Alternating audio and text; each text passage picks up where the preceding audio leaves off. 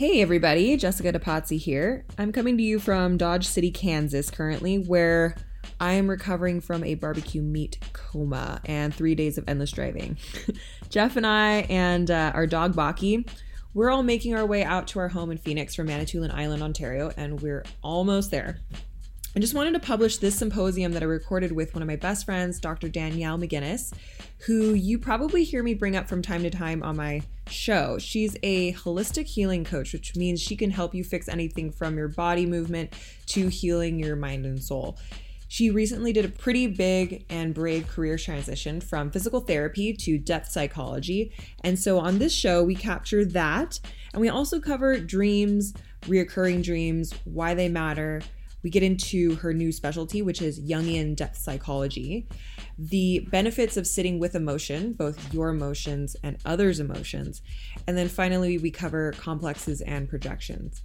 You can follow Dr. D on Instagram at Dr. Danielle McGinnis. She's a really great follow because she's an ocean of knowledge and she shares it frequently. So if you're into learning stuff, that will be a good add to your social media stream. Enjoy the show.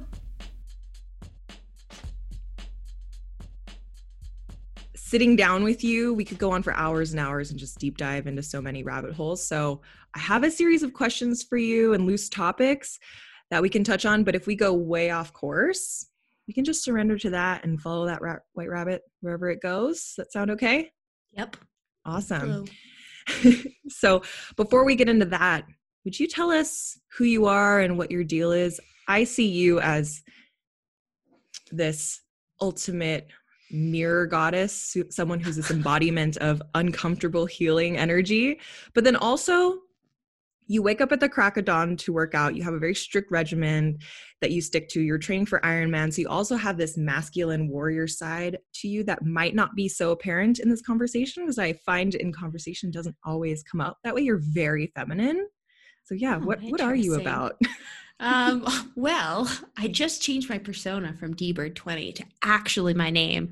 So now I'm going back to myself more. Um, so you can find me on Instagram at Dr. Danielle McGinnis. Maybe you'll you can kind of pick up your own perceptions of me there. But I guess how I'd like to describe myself, I think you did a good job. Mm-hmm. Um, but I really am about embodied I don't know, Rick and I were talking about this the other day. You know, I don't know if I work more in the healing space or more in the personal development space. I think there's a lot of shadows in the personal development space, and I think there's a lot of shadows in the healing space. And so I feel like I sit right on the edge of both.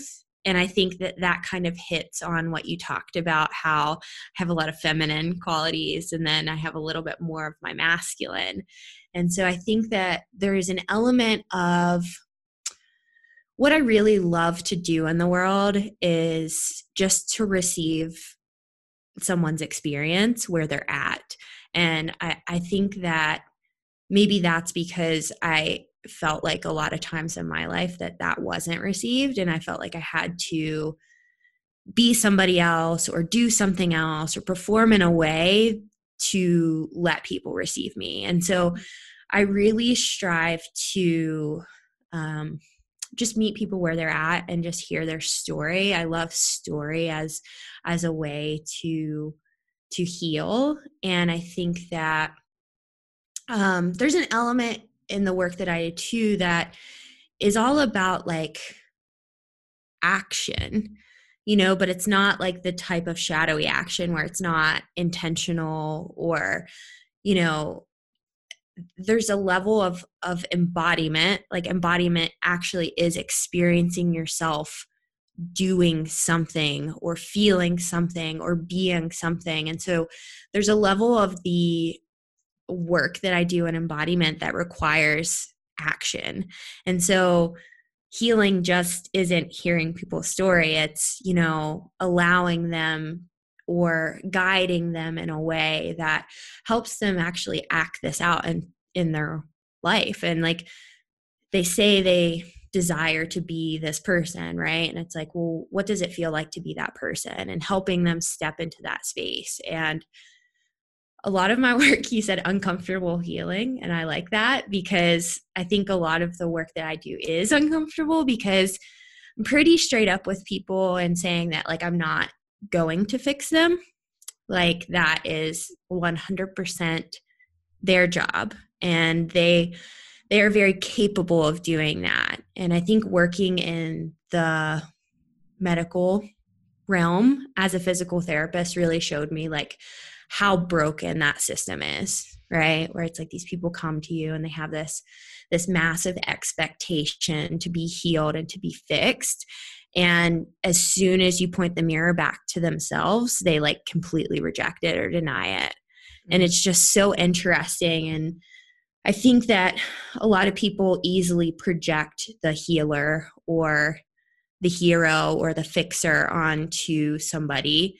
And I think that over time, if you are able to hold space for somebody's experience, you can show them that they can actually do it themselves. And so it's a it's a really fulfilling and empowering way to approach the work that I do because it's not like the outcome isn't based on me. Like I could care less about me and the process. It's really about like just watching this beautiful story unfold and like I love that so much that yeah, so, I mean, that's kind of what I do.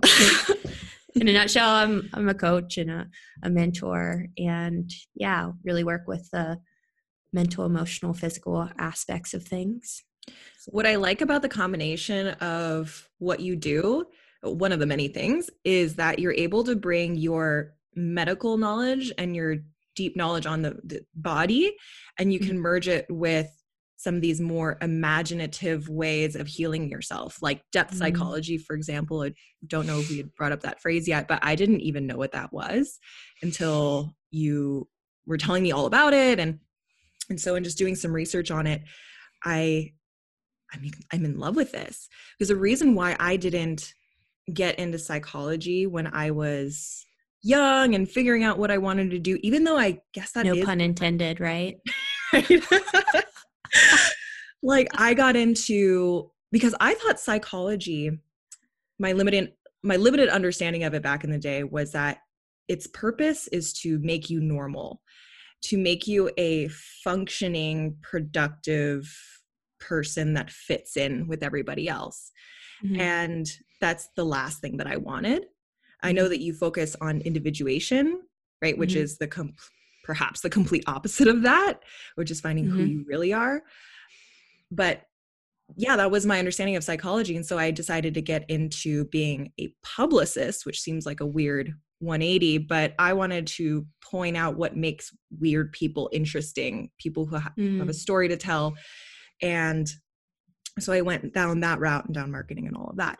But then I've come back to this point and then meeting you a few, year, few years ago and just realizing now the scope of what depth psychology is it's just really super interesting. So if i could lob up a question for you how how are you finding that your background in medicine can help you in this new really imaginative world of depth psychology?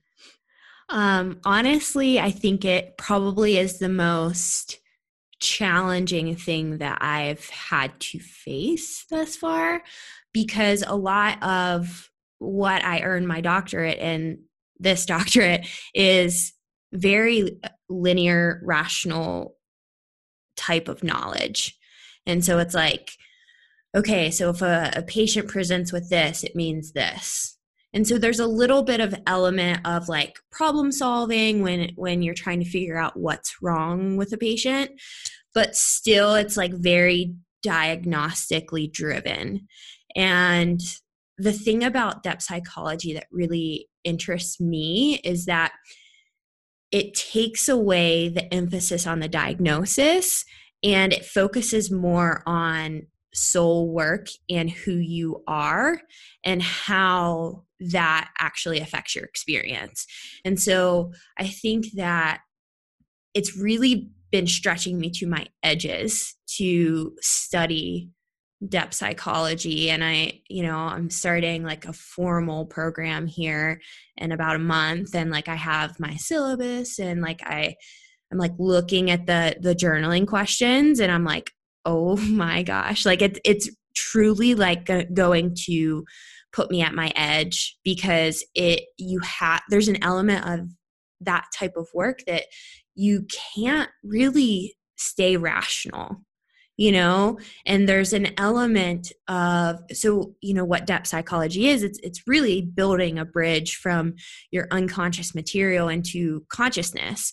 And so a lot of I was talking to Rick about this the other day too like a lot of personal development work is about building consciousness on your consciousness right? Where it's like okay so you're reaching into your unconscious maybe a little bit but like really you're just trying to like gain more awareness and do more doing right? And like a lot of depth psychology is about like truly digging down into like the parts of you that you didn't think were accessible. And so that can be from active imagination or through dream work and dream tending and shadow work things like that. And so to think of dream work and like I've been doing this for the past couple months is like you know when you're assessing your own dreams or listening to somebody else's dreams you know like someone will be like well that didn't really happen. And it's like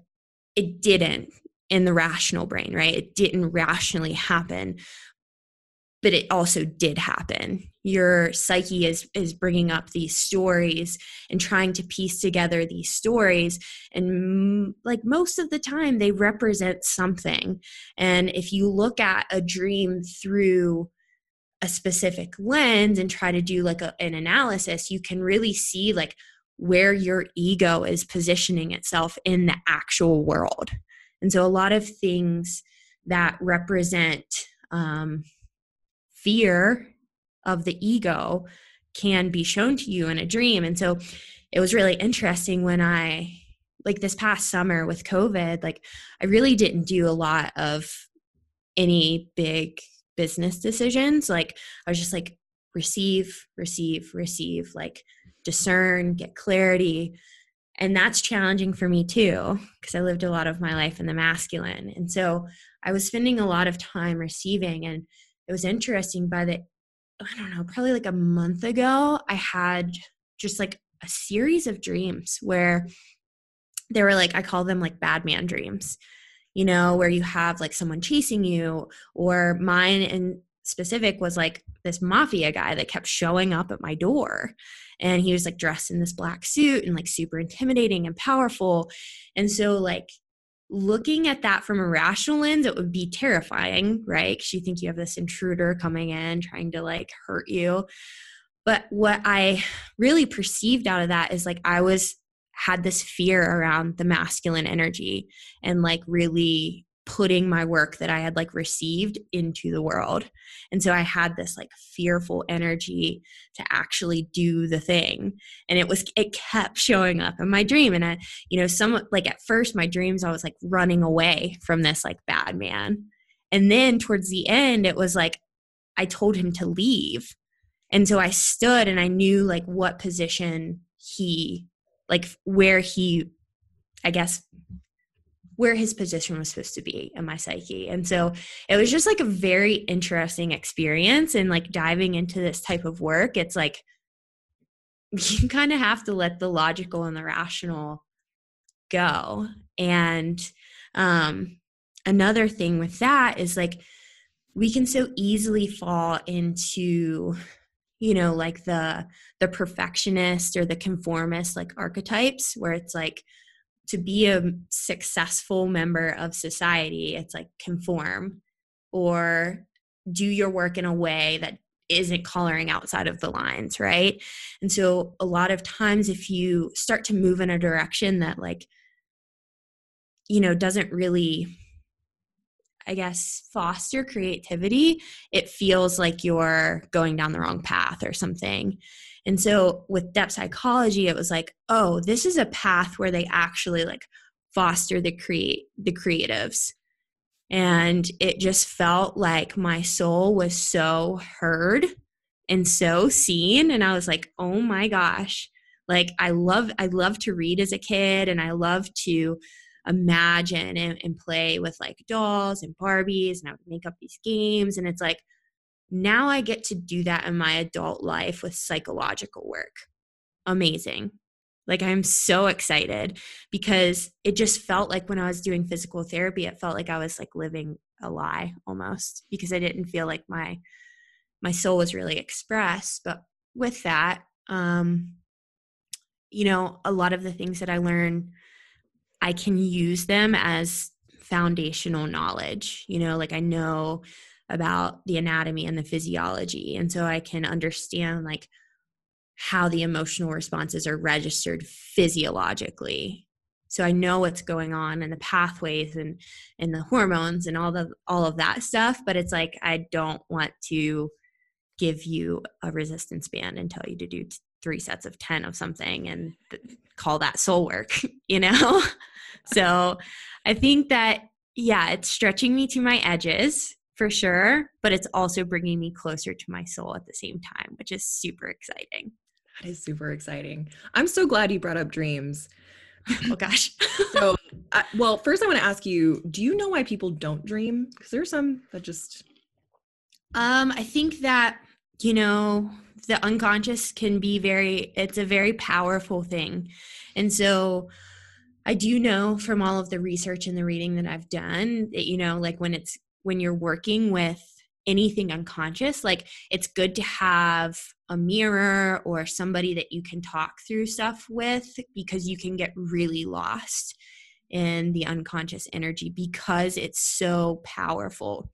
And i think that when the unconscious has repressed a lot or there is a form of trauma that is perceived to be quote unquote too much um, that the body feels like it can't possibly handle this this thought right? I think that that repression over time causes us to um, really just cut off our imagination because imagination almost come becomes like this scary place because like like i said although the unconscious reveals some really positive things like we can use it for for play and things like that like there's also a lot of like really dark stuff that can live there.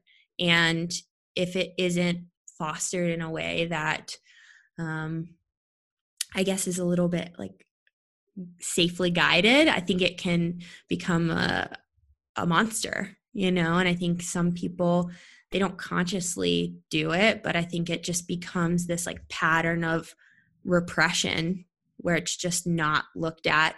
And so even i've noticed that once i've like consciously started to pay attention to my dreams and like really try like before i go to bed like kind of set an intention and then when i wake up like pay attention like what happened there? I start to realize that like it's I'm dreaming more. And yeah. I think that I don't know, I think that it's it's a really it can be a really useful tool if used appropriately. So I oh, I love all this. Um, I know that one other reason why people don't dr- dream is because they're not getting enough sleep. And if that's your case, then to anybody who's listening, I was recommended a book by Dr. Mike T. Nelson called Why We Sleep, and it is amazing and it can really give you so many great lifestyle changes to help you get to that level of REM that you need access in order to dream. Mm-hmm. Like you, at a certain point in my life, I discovered the benefit of remembering my dreams because I used to have recurring dreams like crazy. When I was younger, I had this recurring dream so frequently and I thought it was real. It was me jumping off of my second floor staircase and like flying down. I remember being 7 year old and having this dream constantly. And then at some point being in a semi sleep state in real life and walking up to my my stairwell at my house, my childhood house and preparing to jump. And at that moment coming back to okay, wait, am I dreaming or is this actually happening? And then realizing at that moment i need to figure this out because i'm afraid i'm going crazy. I literally had that thought like i don't know now why this is important but i need to look into it. And then ever since then i had this fascination with why recurring dreams happen. And we're talking about Rick a lot on this episode, but Rick is Danielle's fiance. Um, Rick was with us in Costa Rica at the beginning of this year, and we had this conversation on reoccurring dreams. And I had this theory I hadn't really looked into or had this conversation with anybody that if you can understand the lesson or the purpose behind this dream, it'll go away. Because that's always then after that moment how it worked for me. I would still have a recurring dream of oddly enough being on a cruise ship for whatever reason and then it turning into a carnival and then seeing a shark in the water just totally incoherent but i finally after weeks and weeks of having this dream determined that it was seeing danger that nobody else is seeing and then being really anxious about it but maybe it's not a problem and then once i solidified that lesson it didn't happen again that dream didn't happen again. It was so interesting. Yeah, I I like believe in that so much. I think that you know, the unconscious tries to communicate with us in a in a number of ways. Um oftentimes because it's not rational. Um humans don't really pay attention to it, right? And so the way it tries to communicate with us when we're sleeping is through dreams but you know if that's repressed and not paid attention to then oftentimes what pops up is a physical symptom mm-hmm. of the repression. And so it's like people are wondering why these physical symptoms are happening. And it's like, yeah there's other clues there too like like this isn't just like you're not using your physical pain as a roadmap like there's other maps that you can use to actually the root cause of this right yeah i eventually want to i'm going to make a little note here to write talk about tarot cards because that's another map that I found a few years ago mm. that was surprisingly helpful despite my preconceived thoughts on it. Um, but I, on the topic of dreams, it, so Rick, again, we're at the process. this podcast is going to be called Rick. Everything you need to know about Rick. so we're at our event, and this was weeks before you were going to come meet him for the first time yeah, never in person. Never. and we have Dr. Brian Pinko, Pinkow. Crap, I always mispronounce his name. Pinkow. He's on our team and he's a, a chiropractor and he does emotional release therapy or technique. And one of the interesting side effects is that if you haven't dreamt until that point when he does it, you will dream. And I don't know if Rick specifically wasn't dreaming, but he was not he said he doesn't betting he, on like, it. Yeah, he doesn't dream a lot. He didn't prior to that either. So, yeah. So interesting. So he goes through this session with Dr. B one on one of our downtimes and the next day he says he has this insane intense dream. He said it felt like very coherent, remembered every conversation, felt like it was real happening about him meeting his ex girlfriends, his ex fiance, her, what was it? Like she had, he like forgotten to pick you up at the airport or something, and she went to go get you and yeah, brought so like, you. Basically, he was on his way to come get me at the airport. Mm. I was supposed to be flying to Denver, and some guy was like, "Hey, you you have to come with me. I'll help you go get her." And he's like well she's here so like i can't you know i can't leave. But the, he like trusts his instinct and goes fo- and follows this guy and this guy is like basically making him like run around this whole spiel of places and he ends up landing in his ex-girlfriend's living room or something and it was like some some type of um i think i was there. I think i was like I showed up there or something.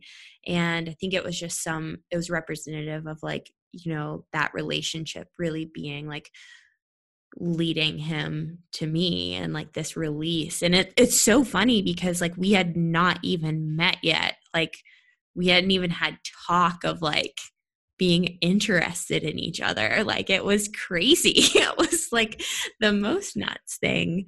Um, I probably didn't do the dream justice, but um, the whole point was that it was just felt like this divine, like kind of release from the past and like you know following the path it's fine mm-hmm. and I, I you know it's just it's really nuts Yeah. it's really it sounds crazy. My he told my family and my pap called him a bullshitter.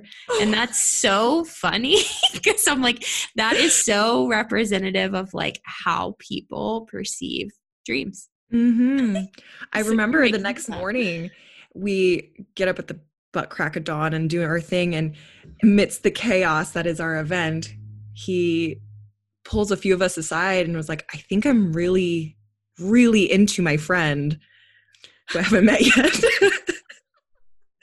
and he was super confused and wasn't really sure if it was That's just great. delirium of being out in the bush in the freezing cold with him in his little blanket that he was ill prepared for and he was slowly freezing to death.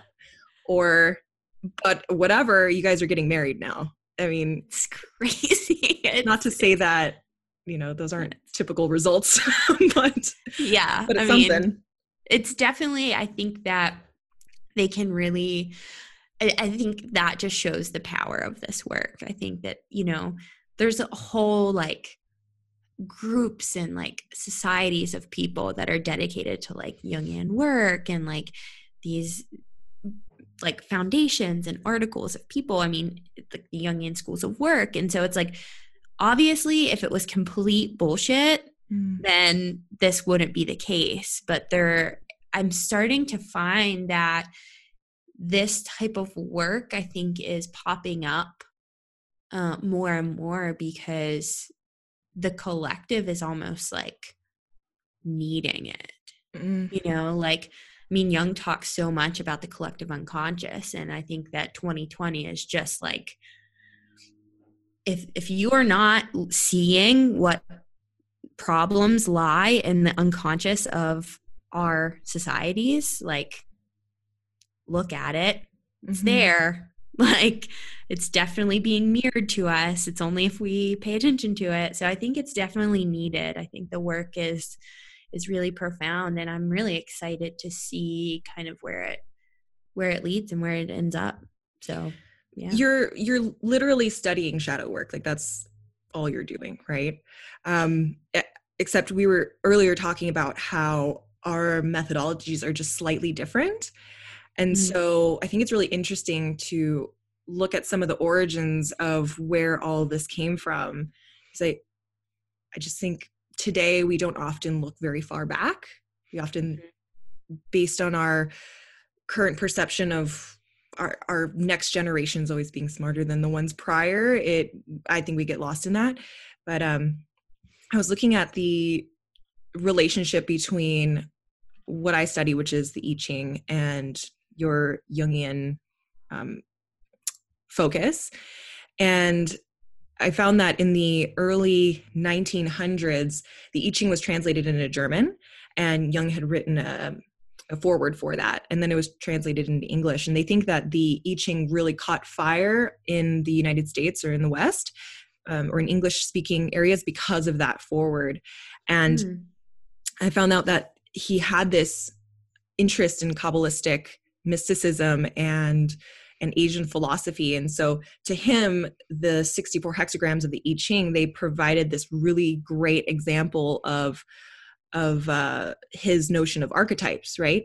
And that it was a powerful tool for exploring the unconscious, which is all what this this work is about, mm-hmm. as well as it being a device for um, this careful scrutiny of of your own character and your own attitude and your own motives, much like how some modern Christians, our friend Rick, or uh, not Rick, always Rick, uh, Aaron, Aaron Guyette had sent us this YouTube video on what the Bible really is, which I thought was fascinating. And again, it was less about a guide for what's right or wrong, but more of a scrutiny on your own character as you read it, as you read these archetypal stories of just humans in a different time. How do you measure up in there? What emotions does mm-hmm. that evoke in you? And I love that this concept of creative self understanding is proving to be really, really like appealing to all kinds of people right now. And like to me, it inherently feels less sick. And I, I wonder are there certain types of people that are more drawn to going through depth psychology as a mode of healing and personal development versus like other types of psychology? Yeah, I think that one, it depends on how it's presented to you, right? I think that uh, another thing I wanted to mention is yeah, Jung definitely in his work was deemed kind of like a mystic, and he was looked at as the fool for a lot of his work. And yeah, and it, it really took years and like kind of his dark night for him to like really i mean he wrote so much. Like he has so many collective works that like through these works people were really uncovering this like magic and this gold. And it's so funny that he, so in one of his works he put like um like thank god i'm not a jungian thank god that i'm Jung because he just he really was um, dedicated to just figuring out internally what's going on with him and like dedicating his life to that instead of like just going on this like philosophy that's given to you right? And i think like a lot of people want to I think it's an easier route to take to like have something just handed to you right and i think i love depth psychology because it's like you know, it's not like you don't just read a textbook and like remember the facts. It's like, no, you're going to watch films and you're going to read fairy tales and you're going ah. to novels and like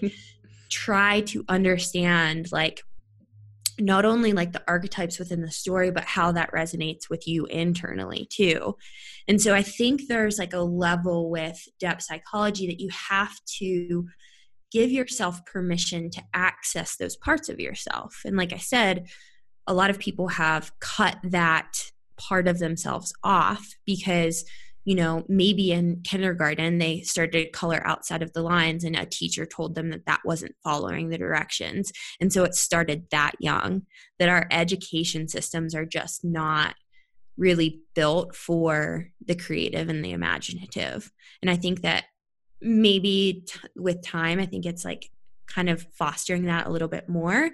But i think if we present it to people in a way that like some of my favorite questions that i ask clients are thinking back to when you were a kid what are three qualities of your childhood like the you in your essence that were like some of your favorite memories?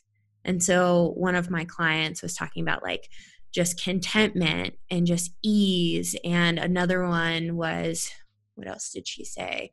Um, playful. And I'm just like, ask. So I'm like, okay, we're starting to access by like asking those questions or trying to like feel what it feels like to be in those states right you remember like what it was like when you're a kid in those states and so i ask her i'm like okay so now today in the present moment like do you feel like you're fun do you feel like you play? And she's like no not at all. And it's like it's interesting because those aspects that we name about our childhood that were the most creative and the most imaginative are now parts of our shadow right? Yeah and it's like mm. yeah. And it's just such a good way to you know, if I were to tell her, like, okay, we're going to use our imagination and I'm going to tell you these things, like it, it sounds a little nuts and woo woo a little bit, but it's like if you present it to them in a way that allows them to, you know, access positive emotion while they are in this experience, right? It kind of reinforces going there. And I'm like, okay, so what does it feel like as an adult to be in that that play, you know, that fun version. She was like, Well, you know, when I play with my daughter, you know, I feel like that. I'm like, okay, so the next time that you play with your daughter, like, I want you to immerse yourself. I want you to be like in that kid version and let me know how it feels, you know? And so just like really giving people space to open up to a different way of being that isn't so um, conformist, you know, like yeah, that really just you know, most of those things that people like name back to me are their soul, like that's part of them and their essence. And so allowing them and mirroring to them like parts of themselves that they haven't let exist since they were a kid you know like it's it's really beautiful truly because it's like you you feel the energy coming from them that's like excitement joy like it's like fulfillment. So i don't know. It's just it's it's really i think it depends on how it's presented to you. If someone were like oh well we're gonna talk about metaphysics and drive into transcendence and all of these like really esoteric topics that depth psychology can go into like mm-hmm. it might fly over the heads of some people. But if you're work wanting to work with people and use it like i think that you know using like archetypes are truly just patterns of like human existence. It's like what is underneath of the patterns of humanity. And it's like archetypes like story myth like all of that lies underneath of our existence. And so that's something that everybody can relate to. Mm-hmm. um, the biblical series by jordan peterson is like one it's an amazing way that uses psychology and archetypes to like really bridge biblical archetypes like into so you can start to understand the bible um, more than just religion right? Mm-hmm. more than just a belief system. It's like oh no he's telling the story and like really explaining these patterns of human psychology. It's really interesting. Yeah i love that. I think that the bible deserves another look at. Now it's it, like a lot of people when they talk about buddhism we were even talking about this earlier it's it's like a lifestyle. It's really nice and comfy and there's so many lessons that you can take or leave or whatever. But when you look at christianity there's this wall. A lot of shadows there. Lots of stuff. Lots of bad history there uh, in the catholic and protestant and all that stuff. So yeah recovering like, catholic over here. Got it. Yeah same.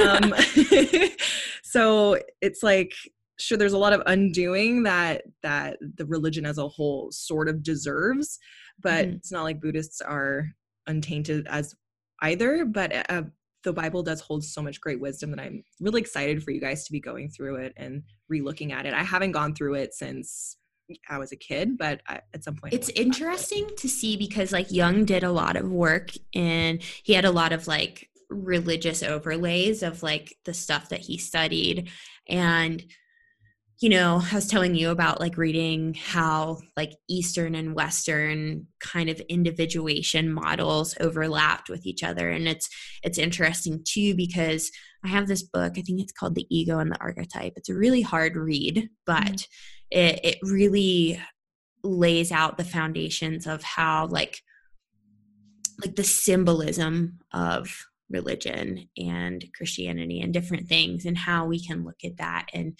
and use that to our advantage but you know like i said i think that what Jung describes as individuation, which is a path back towards self or back towards soul, um, is, or if you use like a buzzword like authenticity, right? Um, I think that that common theme of individuation is seen in so many different religions.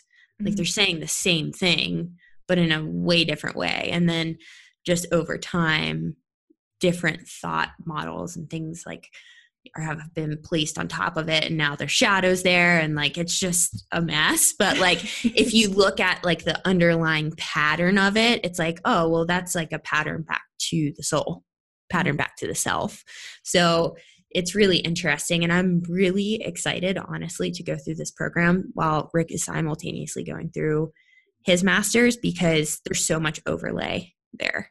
Yeah. like there's so much overlay and i think that what it's really getting down to is like how the different ways that you can just become like an amazing human you know? Mm-hmm. the most expressed human and you can do it through a Christian route, or you can do it through a Jungian route, or you can do it through a Buddhist route. Like there's so many different ways that you can do it, but it's just really exciting, I think. I keep writing down notes here. Like I'm not going to get back to any of this stuff because every last thing you're saying, I want to talk about that.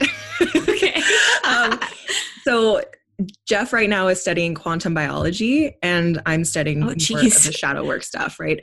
And it's like when you put it all together, and we have these conversations, Jeff and I are much like you and Rick. We're in the morning. It's like, okay, we're going hard, you know, one cup of coffee yeah. and whatever comes out, conflict, I don't know, maybe. Gosh, that's interesting. We we experience conflict in the morning because we have our most intense conversations right same, same. Oh my god. Same, same. we should pull that apart offline.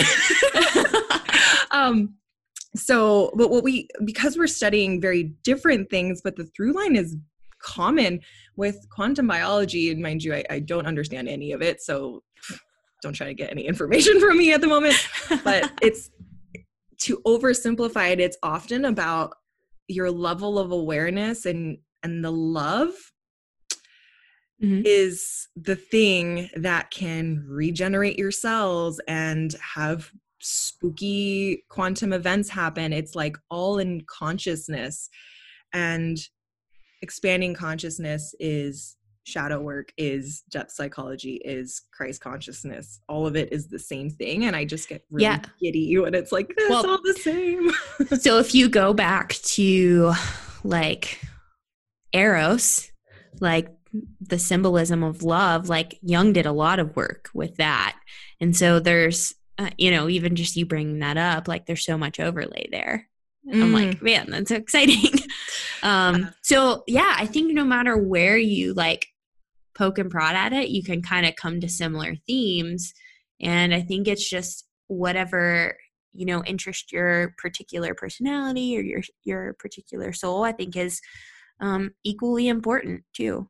Just holding yeah. space for other people to like be interested in what they're interested in is cool too as long as we're mm-hmm. trying to be better humans and we're not trying to be like shitty humans, like let people explore, you know? Yeah. Uh, that's the big key there, which is sorry, I'm looking at Jeff and Bucky just like fighting outside. oh my gosh. Um I'll cut that out. so in that uh where was I? Oh, exploring open mindedness to me seems like a really big key in all of this. When you go through your program or you're reading a book, I find that having an open mind around something, you see something you don't agree with, but then you store it away and consider may that may or may not be true, um, but it's triggering something for me, and that's interesting to look into.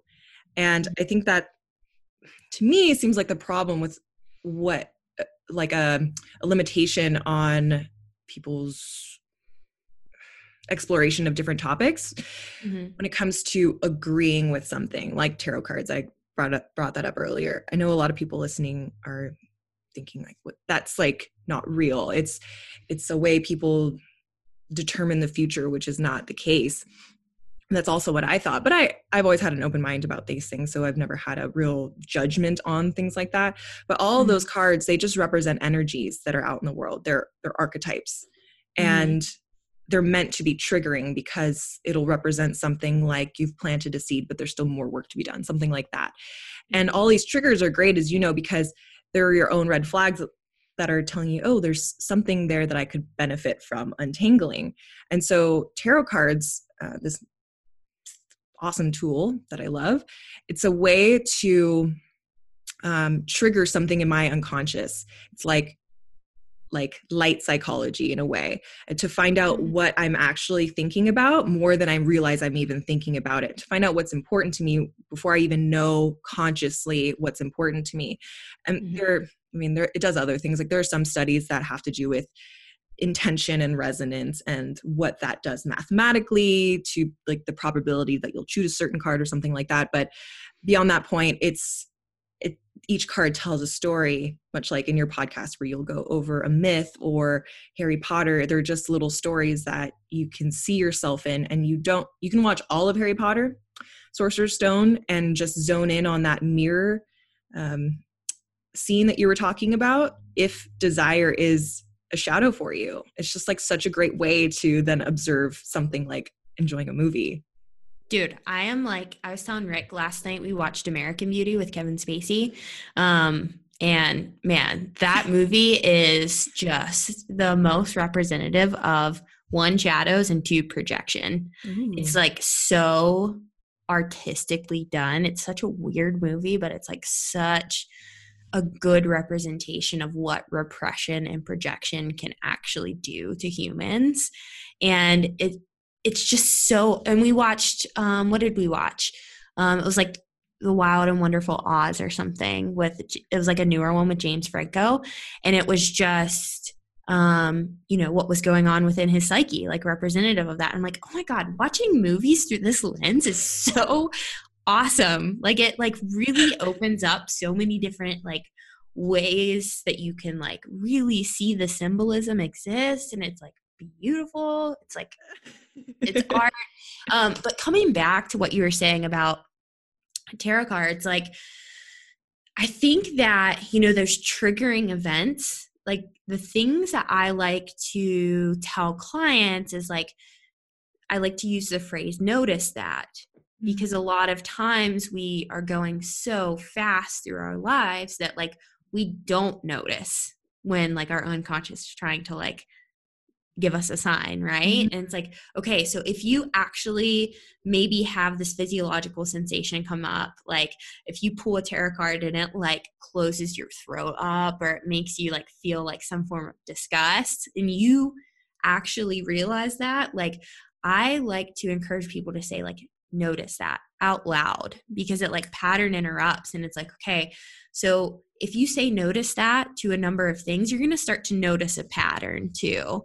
And so once you start to notice a pattern in your triggers, then you can start to like kind of move into that the shadow work and see like what where the complex is, like what's underneath the shadow, right? And so um I think that there's a lot of a lot of golden nuggets there in those physiological sensations and I think that I like to use you know, sometimes I feel like emotion gets a really bad rap, which makes me sad.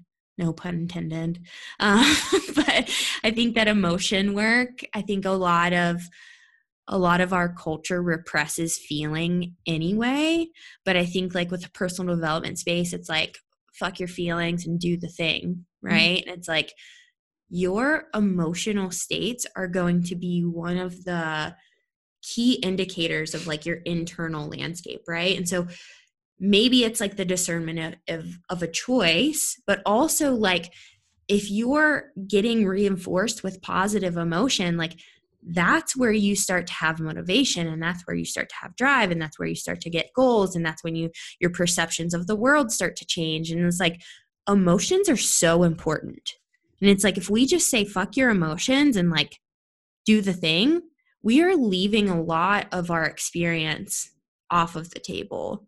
And so, if you want to open yourself up to experience more of life, I think learning to hold more capacity for your emotional experience and not deeming it as like something to be shunned off, right? It's like, of course, we do not want to sit in negative emotion for a long time, but we do want to acknowledge it and mm-hmm. like not really understand the why, but also like just really start to like sit with it and understand like, oh, this is like I'm angry. I'm not anger. You know, like I'm experiencing anger right now.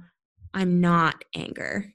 And like once we start to over identify ourselves with the negative emotions, I think that's when we start to get into a little bit of trouble. But if we use them as our guides, just like dreams, just like tarot cards, just like anything else, we start to like really again have another roadmap to our soul. And I mm-hmm. think that it's just really important to add that in there that triggers, although uncomfortable as they may be, are, you know, some of the the golden nugget, shall I say, of our human experience. Totally. You had mentioned earlier that exercise that you'll do with your clients where you ask them to identify something in their childhood, like a, a desired feeling, and then to go back into their childhood to remember what it felt like. To, is mm-hmm. that correct? Mm-hmm. So when I was playing that out around in my head as you were talking about, okay, what would I say?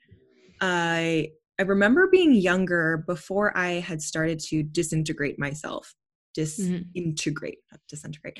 Um, and I I remember I'd always had a hard time being a little girl in a group of a lot of little girls. I mm-hmm. felt this sense that I that people were wearing masks and they were being different around each other and they weren't being themselves and so but i remembered enjoying that feeling like i know what's going on here and i was okay with that and it wasn't until i got a little bit older that it started to get very uncomfortable where mm. i didn't feel like i knew how to meet people meet teenage kids where they're at with we're just you know the masks are heavy like so thick when you're a teenager and yeah. so i i numbed that feeling with all kinds of things all kinds of vices. And um so and then it wasn't until several years ago like coming an adult i'm like well off into my adult years that i realized i liked that about myself. And so my desired feeling was to bring back that awareness and that interest in what lies beneath the surface which got me started in this work. And so but if i had that belief that intense emotions are bad i would never consider that a desired feeling because it's not happy it's not play it's not joyful. Even though i love all those things the place where i feel most alive is in conversations like this and where we can get really deep and that's why still to this day i do have a difficult time just chit chatting you know and like how's how's the weather jess? So it's hard for me to do that so i was like i'm it's not possible. I try i do i do try. Um but yeah so and also i'm guilty of this to where people say oh i'm kind of emotional right now my immediate thought is oh i'm sorry like is there anything i can do I'm glad that you brought that up because it's a nice reminder to when people are feeling emotional. It, like, are you asking to feeling differently about that? Do you want to talk about these emotions? Because the last thing that I want to do is invalidate this experience right now where you're feeling safe mm-hmm. enough to mm-hmm. tell me. Yeah, I think. I mean, that just came up for um, one of my last client calls. Her mom had done something, and I was like, "Well, I think the best thing to ask her in that moment is, um, are you doing this for me, or are you doing this for you?" Mm. Right. Where it's like a lot of times we rush people past their emotional experience or we try to fix it with something. And could you imagine if someone was like, Are you saying sorry for me or are you saying sorry for you? right? Like, what a mirror. And that just yep. leaves people like to reflect on their experience. And mm. instead of projecting their uncomfortable capacity for emotions, it allows them to turn inwards and take responsibility for how they're showing up. And I see this, I mean, I see it at like, I'm no different. I see this all the time in my relationship where, you know, if something becomes uncomfortable, it's like, try to take it away, fix it, shut down, do something.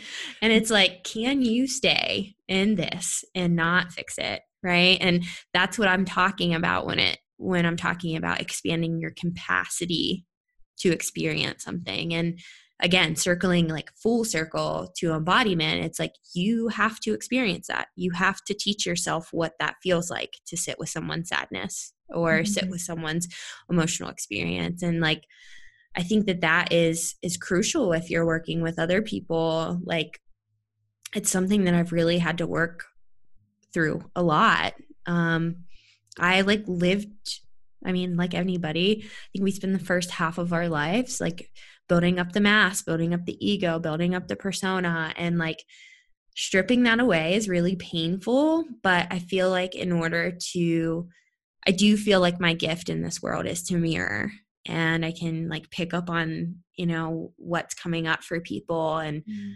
for some reason, they feel safe with me. So that's good. Um, but in order to like as consciously as i possibly can not project my shit onto them like it's like i have to like teach myself that it's okay for someone to cry their eyes out in a coaching call and me just not react mm. you know like if i were to say if someone was like having a really intense emotional experience and all they needed to do was cry but maybe their dad told them when they were little that like crying's for pussies, right? Like if I would say anything to try to make them escape that, that would just bring up a father complex, you know, and that would mm. basically reinforce the shadow and the shadow would go into hiding a little bit deeper. And so it's like super uncomfortable to be in some of these coaching calls, but like I truly want to live my life on the edge, you know, and like I I want to do my best to help humanity and I I do believe that a lot of times that starts with the individual and that's where I really like to shine. Um, like with the one-on-ones, I love working with people one-on-one because it's just so intimate and like um so much I don't know, there's so much there. Um but it it takes me to my absolute limits and also being like okay to say like like I am bringing up this or like creating this form now for my clients to basically rate the session because I want feedback on like one like what was working for you what was not working for you? Like what did i say or what did i do that wasn't working for you? Because if i if i know that and i can accept that and i don't do like the shame thing and make it about me and say that i'm flawed then i can actually truly like meet someone exactly where they are. Mm-hmm. and also i think another positive part of that is like a lot of people feel bad to give people feedback because it feels like they're like criticizing somebody yeah. or they can't like speak their truth. And so another kind of goal for me in that sheet is for people to learn to voice what they need. You know, oh, like oh, nice. Yeah, so it's like a lot of times in relationships it's like okay, I need you to hear me out a little bit more, right? I need more space but they can't say it, right? But it's like if you can actually do that in a one on one coaching container and your coach can actually give you the space, it teaches you that you can say your needs and mm-hmm. not be punished for them like we were when we were kids, you know? So I'll go back. All go all goes back to being kids, right? Yeah. so good. so good. Um, you'd mentioned earlier projection. Could you explain mm. a little bit about what that is? Yeah, so a lot of times when, you know, our shadows come up, I I do believe that we heal in relationship to other. Mm-hmm. So we have ourself and then we have other. And so a lot of times what we see in other people that we don't like within ourselves is we're being mirrored our shadow, right? And so if we don't have like the conscious awareness of that, we tend to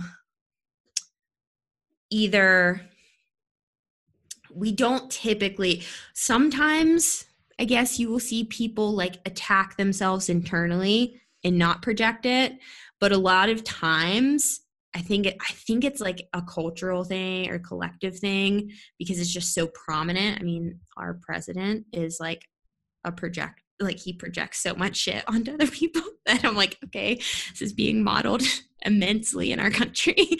Um but yeah, so if we can't handle the pain that comes with that mirroring, typically we end up projecting it. Or if we have, say, someone is triggering, we're in this relationship with someone, right? And they're like triggering a mother complex within ourselves, right? And we project this image of something onto them. And so it's our way, I think, of responding to the shadow. But also, I think this is actually, I mean, I, I'm definitely researching this a little bit more, but I feel like this is kind of how we map the world. We pro- like projection isn't always unhealthy. Like we we create so we see somebody, we meet somebody in the street, right? And we have to give an image to that thing, that person, right? And so, you know, use the example of like you meet a pretty girl like if you're like a really shy guy you meet a pretty girl and you project like the princess or the queen onto this girl and then that kind of like mirrors back to you that like oh don't talk to her.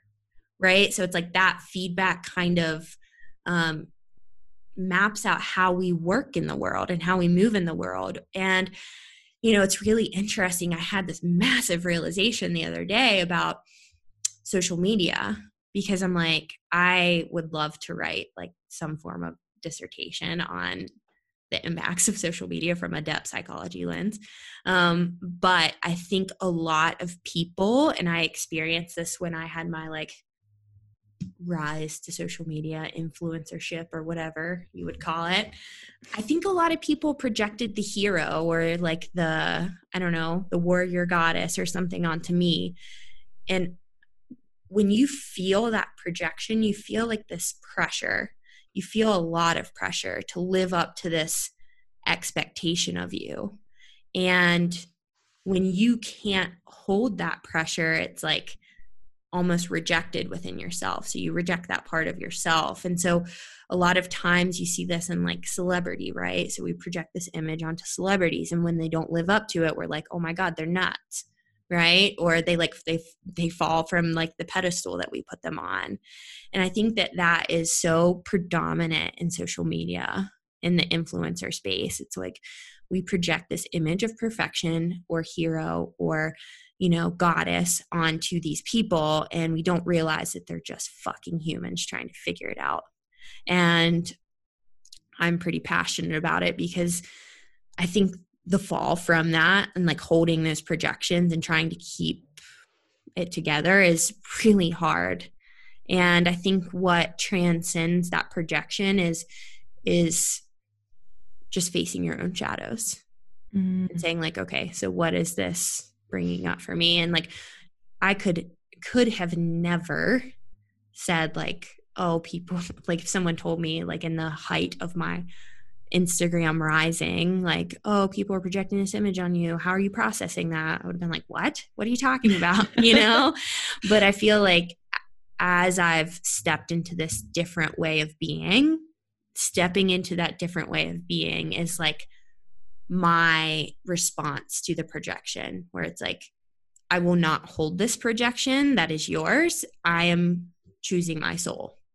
Right? I'm not choosing your projection. I'm choosing my path and that for me honestly behind the scenes has been very really it's been hard because i have a lot of validation wounds and a lot of um wounds for performance. And like i, I think that um, it takes a lot of courage.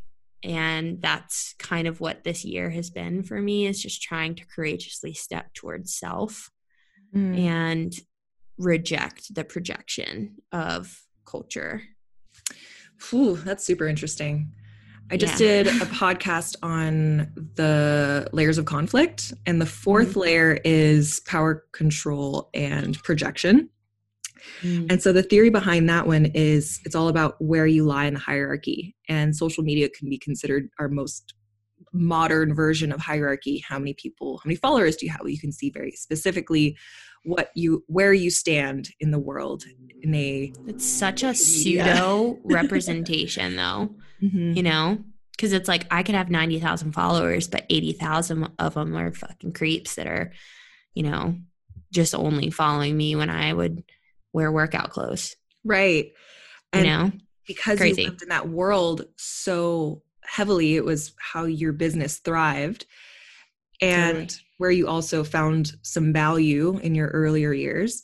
Um, by identifying the projection of others, you're also projecting because you're like if you're in an argument with your with your partner and you feel you say something like you're making me out to the be the bad guy that's your own perception of the hierarchy happening there as well mm-hmm. so it's an interesting collective healing that's happening between influencer and follower because you're both getting the effect of that cord being locked in as you being up here them being down here and you feeling that pressure also feeling that level of conflict because you in the hierarchy or pe- where sitting in a place where people are asking you for advice and looking forward to your next thing.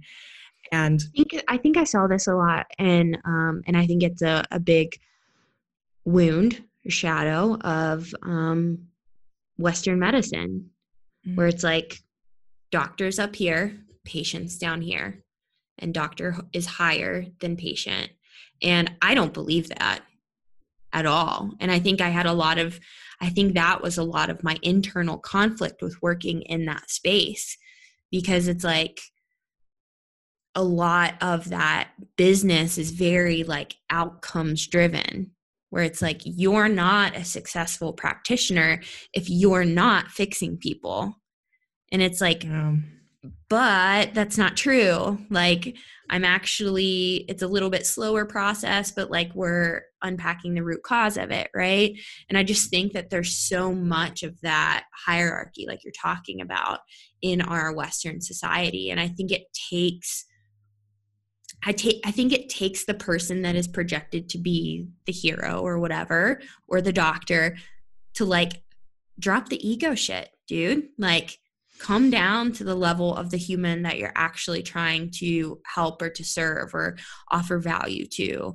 And I think that's the only way that you can do it is to just truly like face that internal conflict that you're feeling when you're when you're holding that projection instead of to project it back. Oh, totally. Yeah. Um, what about complexes? No, that's something I haven't. I don't know anything about. so complexes. Um, it started. So Jung and Freud worked together for a bit there, and then they had the splitting. Mm-hmm. And I think that the biggest splitting really was because um, Jung didn't really, well, he believed in the collective unconscious, and Freud thought that, that was bunk. And then he also just realized that, like, a lot of the sexual things that Freud was basing his work in were uh, not valid. Um, but with that to say, um, Freud, you know, developed the concept of the complex, and then Jung really took that that theory and and just kind of like ran with it. And that's where like the shadow comes from is from the complex. And so complexes are basically um you could think of them as triggers as like a simplistic way of explaining it but they are the unconscious heavily energetic experiences in our everyday that represent something within our unconscious and so yes, a lot of times I see um, things kind of manifest. And I actually, um, you know, was unpacking one today about perfectionism. And so perfectionism also sometimes comes from um, basically an emotion emotionally absent mother and then a distant father. And so you're trying to chase this standard of like so basically the father is out like working and doing and tr- you're trying to chase this standard of excellence. And so you can develop either a mother complex or a father complex depending on what what kind of hits for you when you're a kid.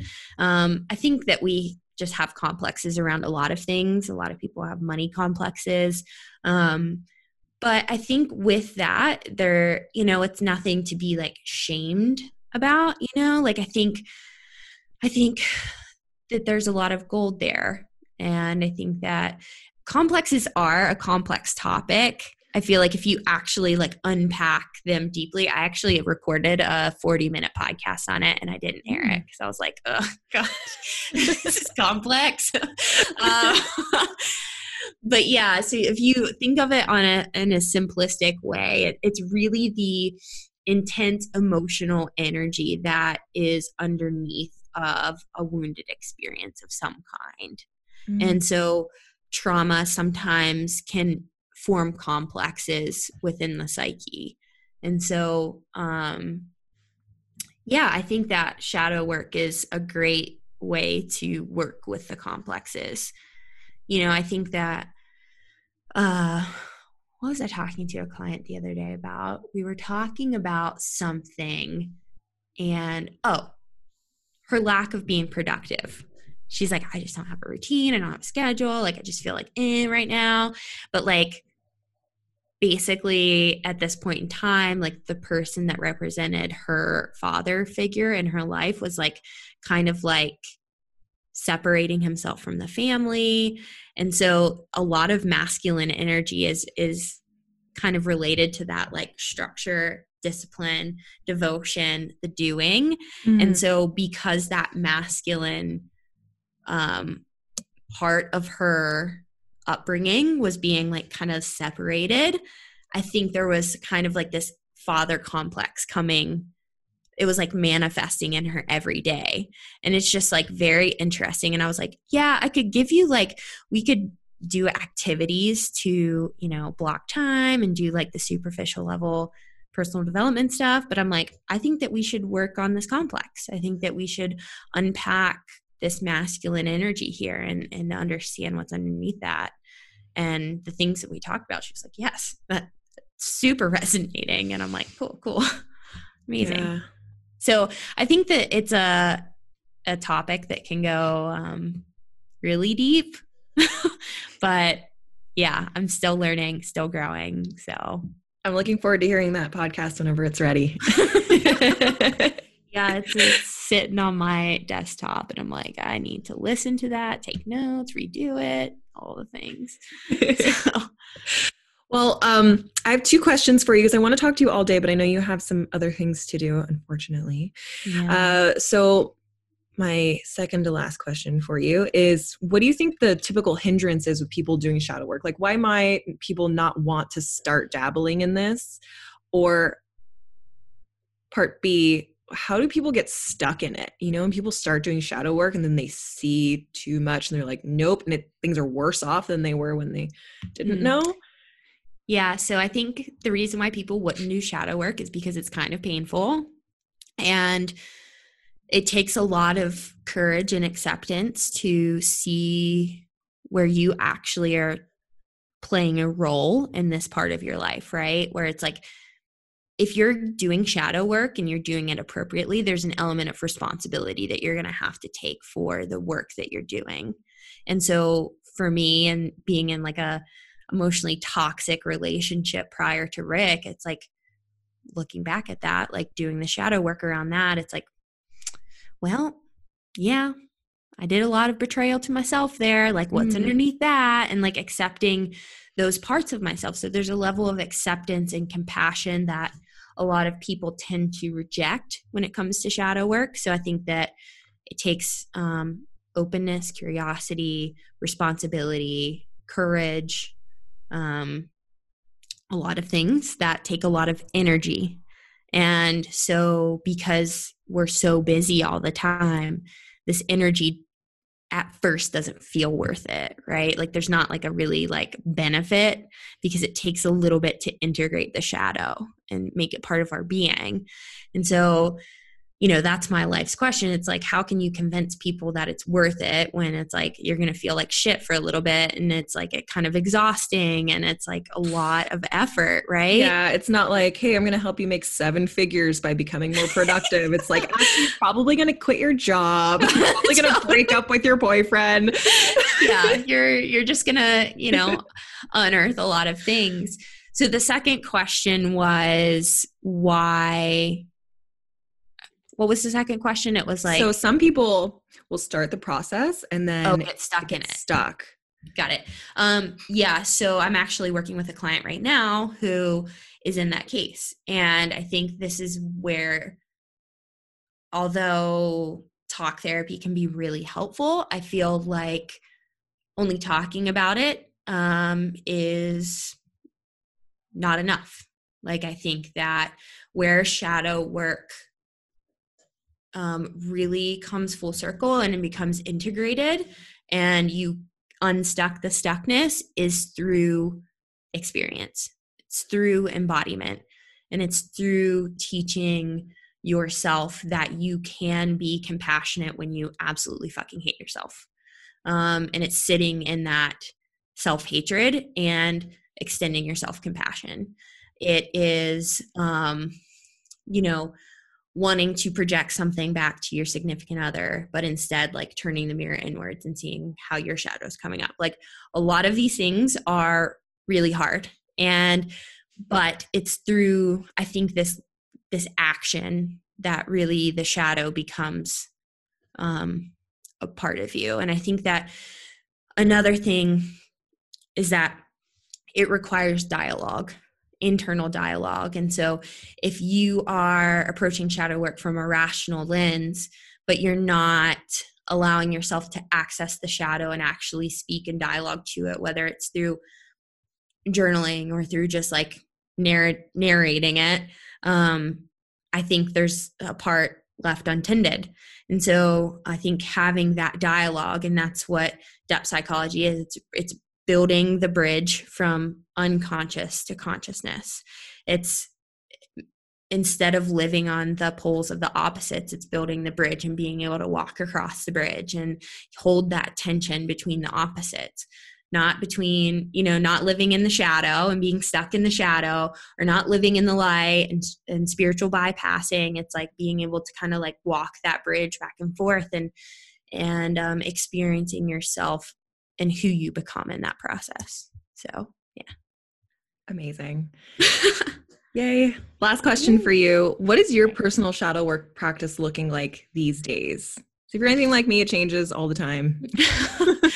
Well, I think that, you know, because I just kind of shifted my business in a different direction, um, I definitely always do a reflective kind of practice at the end of the day if I'm working with a bunch of clients that I'm like, okay, so like what what came up for you here like where were you reactive like where did you want to jump on that um, i'm always kind of trying to be aware with Rick.